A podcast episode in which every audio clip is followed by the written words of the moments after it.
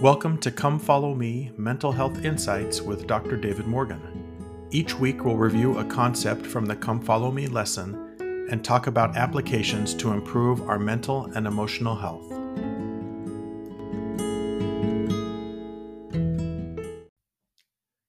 Hi, welcome to episode 34 of season 2.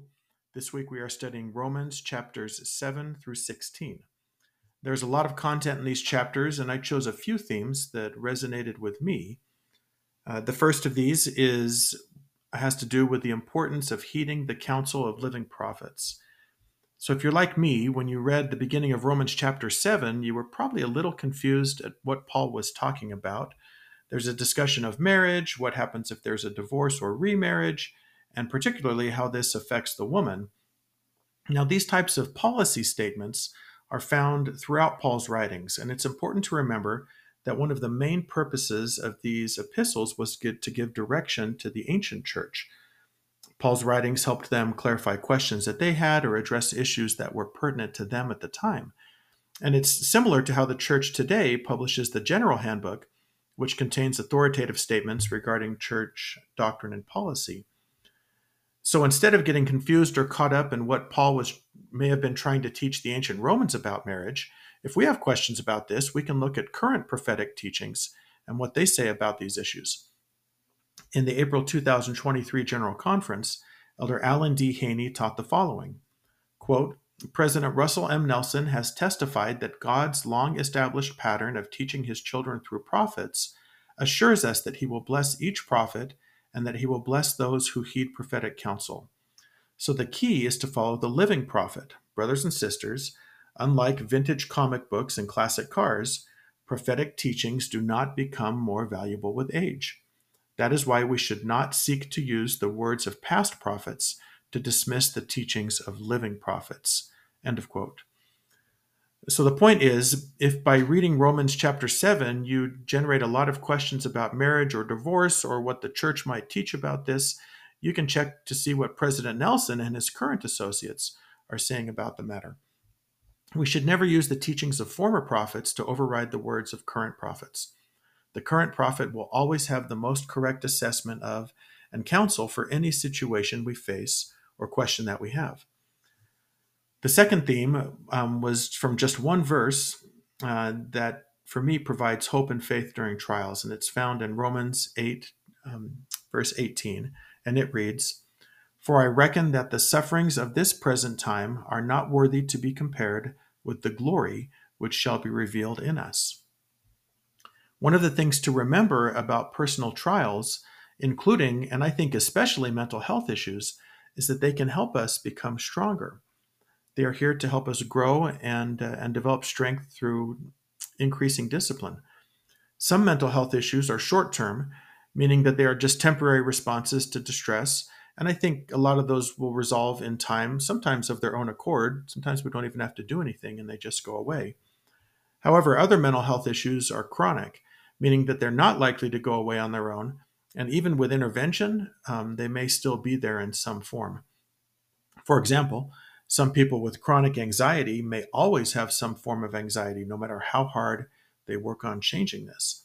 Now, I do believe that with appropriate effort, such individuals are almost always effective in reducing their anxiety to manageable levels, but sometimes they never eliminate it completely.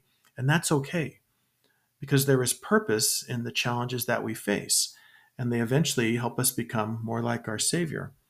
And I think that's what Paul is saying in verse 18 that the sufferings that we have now, because they can lead to such amazing outcomes, will eventually be seen as nothing com- compared to the ultimate and glorious situation that we'll have in a coming day.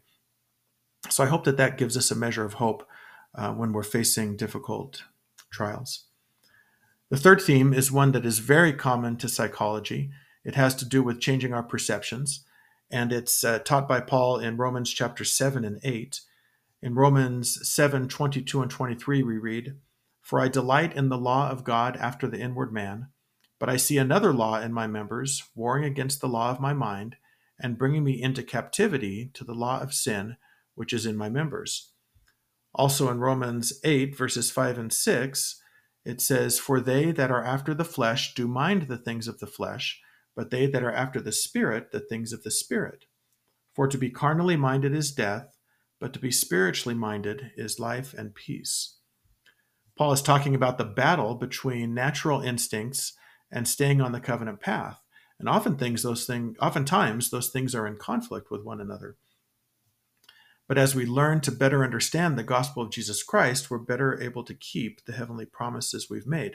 It helps increase our understanding, it helps increase our knowledge of truth, and because of that, we're able to act in greater accordance with that.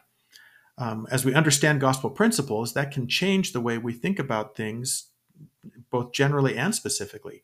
It takes incorrect notions and replaces them with correct doctrine.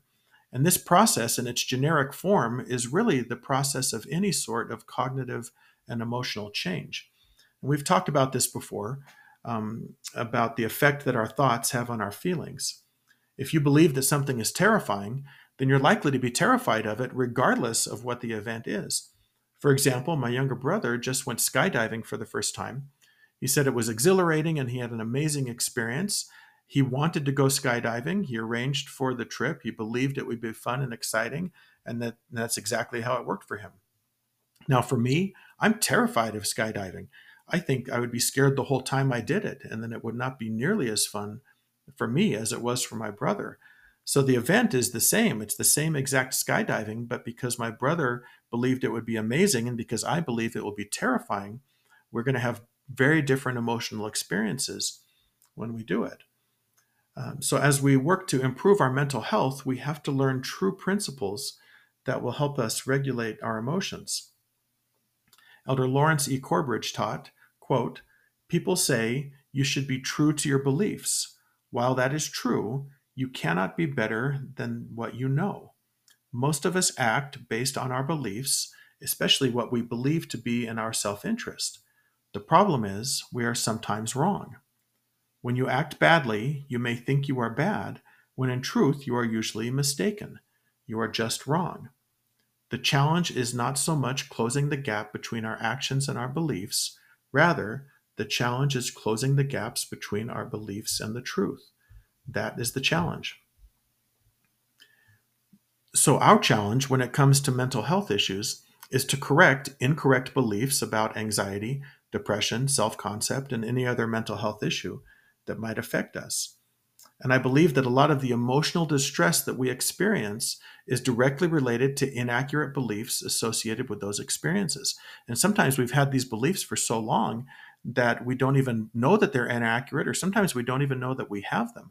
And part of the process of change is learning to recognize those beliefs, compare them to what is actually true, and then correct any distortions um, that in the beliefs that we have. And I have seen this play out again and again in clients that I've worked with over the past 20 years. When people correct those perceptions, their distress becomes less significant. The sooner we can learn truth as it relates to ourselves, the sooner we can experience more positive and less distressing emotions. And how do we do this? We can go to counseling, we can study good books, we can read scripture and apply the words of living prophets. All of this can help correct distorted thinking. Now, I always end my podcast episodes with an invitation to act and just ask you to give prayerful consideration to which of these invitations would be good for you to do. This week's invitation is as follows Think of an emotional or mental health issue that you're dealing with. Write down a negative belief about that issue, such as, I can't ever be truly happy or I'll never have lasting peace. Then write down what you think the Savior would say in response to your statement and then consider ways in which you can correct that distorted belief. I do have free worksheets you can download to help you remember and implement these weekly invitations. To get these, just sign up for my email newsletter, and you can find that link in the show notes. Also, please subscribe so you can easily access new episodes each week. And I invite you to share this podcast uh, with people that you know and love. There are also written transcripts of the podcast, and you can find that link in the show notes. Thanks for listening, and until next time, this is Dr. David Morgan reminding you that change is possible, but change requires action, and to always keep moving forward.